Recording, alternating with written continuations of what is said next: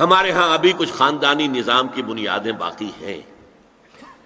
کچھ والدین کا ادب ہے، ان کی عزت ہے، ان کی خدمت کو انسان اپنے لیے سعادت سمجھتا ہے۔ کوئی بیوی اور شوہر کے درمیان محبت، الفت، باہمی اعتماد کی کچھ فضا ہے، خاندانی نظام ہے۔ اگرچہ تیزی سے بگڑ رہا ہے نظام ہمارا، اور ہمارا ایلیٹ طبقہ اوپر کا جو ہے، وہ مغرب کے طرز پر جا چکا ہے، جا چکا ہے۔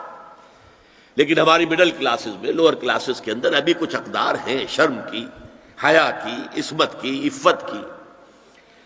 آپ پورا زوردار طریقے پر مہم چلا رہے ہیں کہ مسلمان ممالک سے بھی یہ ساری اقدار ختم کر دی جائے۔ چنانچہ نوٹ کیجیے، قرآن مجید میں دو جگہ پر اللہ تعالیٰ نے اہل مکہ کو وارن کیا تھا۔ اولم یرو انا ناتی لردا نن کو سہا من اطراف کیا یہ قریش دیکھ نہیں رہے کہ ہم رفتہ رفتہ ان کی طرف بڑھ رہے ہیں چاروں طرف سے؟ ان کے گرد ہمارا گھیرا تنگ ہوتا جا رہا ہے۔ ان کے گرد جو قبائل آباد ہیں وہ ہمارے حلیف بنتے جا رہے ہیں۔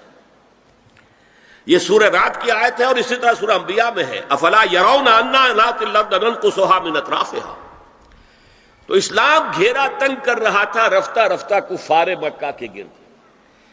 آج یہ برعکس ہے کہ یہ مغرب یہودیوں کی سازش کے تحت اور امریکہ کی عظیم قوت کو استعمال کرتے ہوئے sole supreme power on earth آج یہ ہمارے گرد گھیرا تنگ کرتے چلے آ رہے ہیں کہ ہمارا معاشرتی نظام بھی تلپٹ ہو جائے، درہم برہم ہو جائے، ہماری اقدار بھی ختم ہو جائے۔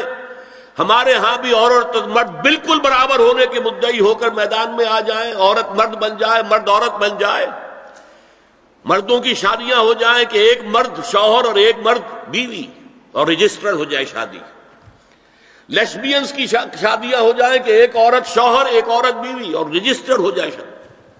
یہ سارا کام ناتل ارد نن کو سہا ملت رافہ اس کی مثال کیا ہے؟ کہ پہلے اس پروگرام کے تحت انیس سو چورانوے میں کانفرنس ہوئی قاہرہ میں۔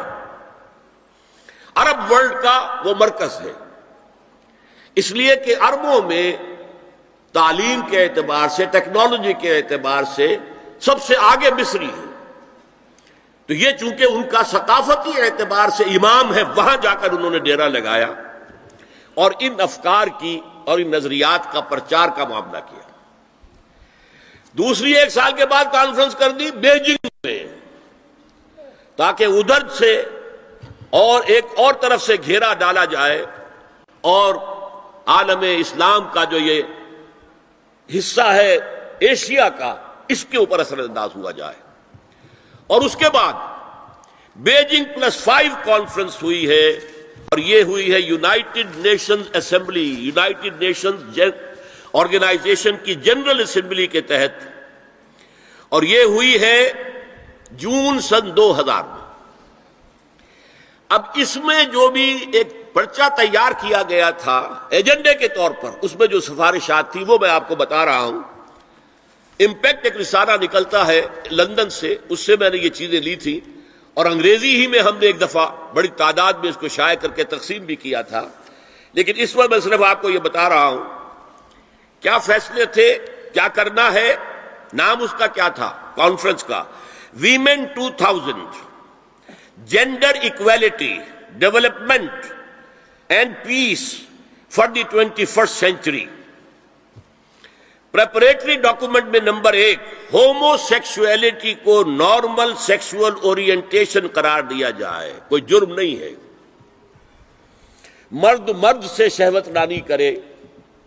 عمل قوم لوت یہ کوئی جرم نہیں، کوئی حرام نہیں، کوئی بری شے نہیں نارمل اورینٹیشن ہے، یہ مزاج ہے۔ ایک شخص جو ہے عورت سے اپنی خواہش پوری کرنا چاہتا ہے، ایک مرد سے ہی کرنا چاہتا ہے، تمہیں کیا اعتراض ہے؟ ہومو سیکسل میرجز کو تسلیم کیا جائے۔ جو اب تسلیم ہو رہا ہے، یورپ کی کئی ریاستوں میں رجسٹریشن شروع ہو چکی ہے، امریکہ کی۔ یورپ میں تو پہلے سے ہے اسکینڈینیوین ملکوں میں پہلے سے موجود ہے۔ نمبر تین، عورتیں گھر کا کام کاج کرنے سے انکار کر دیں یا اس پر ویج طلب کریں، مزدوری دو ہمیں محنت دو تب ہم کام کریں گے۔ یہ چولہا جھونکنا، یہ روٹی پکانا، برتن دھونا، یہ اس کے لیے ہمیں اجرت چاہیے، لیبر چاہیے۔ نمبر چار عورت حمل اور وضع حمل کی جو تکلیف برداشت کرے اس پر بھی شوہر سے اجرت لے نمبر پانچ، اگر کسی وقت کسی عورت کی طبیعت آمادہ نہ ہو ہم بستری کے لیے اور شوہر مجبور کرے، تو اسے میریٹل ریپ قرار دیا جائے۔ یہ زنا بل جبر ہوگا جس کی سزا دی گئی۔ شوہر اور بیوی کا معاملہ ہے۔ وہ بیوی کی طبیعت کسی وجہ سے آبادہ نہیں ہے اور شوہر انسسٹ کر رہا ہے، تو یہ میریٹل ریپ، شادی شدہ ریپ، شادی شدہ لوگوں کے مابین زنا بل جبر شمار ہوگا۔ نمبر چھ پروسٹیٹیوشن کو ایک باعزت پیشہ مانا جائے اور ان کو پروسٹیٹیوٹس نہ کہا جائے، بلکہ سیکس ورکرز سیکسول ورکرز جیسے مرد ہے وہ اپنی جسمانی قوت استعمال کر رہا ہے، وہ اب چلا رہا ہے، کسی چلا رہا ہے، یا وہ کہیں اینٹیں ڈھو رہا ہے، یا کوئی اور دماغی صحت استعمال کر رہا ہے، ڈاکٹر بیٹھا ہے اس نے لکھ رہا ہے، فیس لے رہا ہے عورت بھی اپنے جسم کے ایک عضو کو استعمال کر رہی ہے تو وہ سیکسول ورکر ہے اور وہ پیشہ ہے اور وہ باعزت ہے، اس پر قتل کوئی قدر نہ ہو۔ ساتھ، وراثت اور طلاق میں بالکل برابری، کوئی فرق نہیں۔ اب یہ خاص چیز تو معلوم ہوتا ہے کہ اسلام ہی کو ہدف بنا کر انہوں نے ایجنڈے میں شامل کیا ہے۔ اس کا نام ہے سوشل انجینئرنگ۔ معاشرتی تعمیر نو۔ پرانی تعمیر، وہ جو مولانا روم نے کہا تھا کہ اگر کوئی پرانی عمارت ہے، نئی بنانی ہے، تو پہلے گرانی پڑے گی۔ اولا تعمیر را ویرا کلند تو پہلی تعمیر گرائیں گے تو دوسری بنے گی۔ لہذا یہ سارا سٹرکچر جو ہے سوشل یہ ختم کر کے یہ نئی سوشل انجینئرنگ ہے جو ہمیں کرنی ہے اور اس کا سب سے بڑا ٹارگٹ عالم اسلام ہے۔ اب اس میں دوسری بات سنیے۔ یہ کام تو سن دو ہزار دو سے، بلکہ اس سے پہلے۔ چورانوے میں، پھر پچانوے میں، پھر دو ہزار میں۔ یہ تین کانفرنس ہوئی ایک اب نیا آیا ہے شوشا۔ اور وہ کیا ہے، رینڈ کارپوریشن ہے امریکہ کی ایک بہت بڑا تھنک ٹینک، سب سے بڑا، سب سے اونچا۔ اس کی سفارشات جو ہے وہ محکمہ دفاع کو جاتی ہے خارجہ محکمے کو جاتی ہیں، اور ان تھنک ٹینکس کے مشوروں پر اور تجاویز پر لوگ عمل کرتے ہیں۔ حکومت جو ہے، ان کو غور سے دیکھتی ہے، عمل کرتی ہے۔ اب انہوں نے مسلمانوں کا تجزیہ کیا ہے کہ مسلمان چار قسم کے ہیں، سب ایک طرح کے نہیں ہیں۔ بہت غور سے سننے کی بات ہے۔ اسی صفحات کی رپورٹ ہے۔ جن حضرات کے پاس ہے، انٹرنیٹ وغیرہ کا، وہ نکال سکتے ہیں۔ پڑھے پوری کی پوری۔ میں خلاصہ دے رہا ہوں۔ کہتے ہیں نمبر ایک ہے فنڈامنٹلسٹ۔ اور فنڈامنٹلسٹ وہ ہیں کہ جو اسلام کو صرف مذہب نہیں، دین سمجھتے ہیں۔ جو یہ سمجھتے ہیں کہ اسلام صرف عقیدے، عبادات اور رسومات کا نام نہیں ہے، بلکہ اسلام ایک پولیٹیکو سوشو اکنامک سسٹم ہے، ایک نظام ہے، اجتماعی نظام ہے۔ کہا، یہ ہمارے دشمن نمبر ایک ہے انہیں ہم نے ہر قیمت پر ختم کرنا ہے۔ They are the biggest challenge to our civilization our culture our system ہماری تہذیب، ان کے سب سے بڑے دشمن یہ نمبر دو ٹریڈیشنلسٹ ہے روایت پسند۔ یہ ہمارے علماء، جو قال اللہ و قال رسول میں ہے فقہ حنفی پڑھ رہے ہیں، یا کوئی اہل حدیث ہے تو کچھ اور چیز پڑھ رہے ہیں، وغیرہ وغیرہ۔ ان کا اصل جو مسئلہ، مشغلہ ہے، وہ دارالعلوم ہے، پڑھنا، پڑھانا ہے، مساجد میں خطبہ دینا ہے، امامت کرانی ہے۔ اس سے آگے کا ان کے سامنے خود تو کوئی کانسیپٹ نہیں ہے۔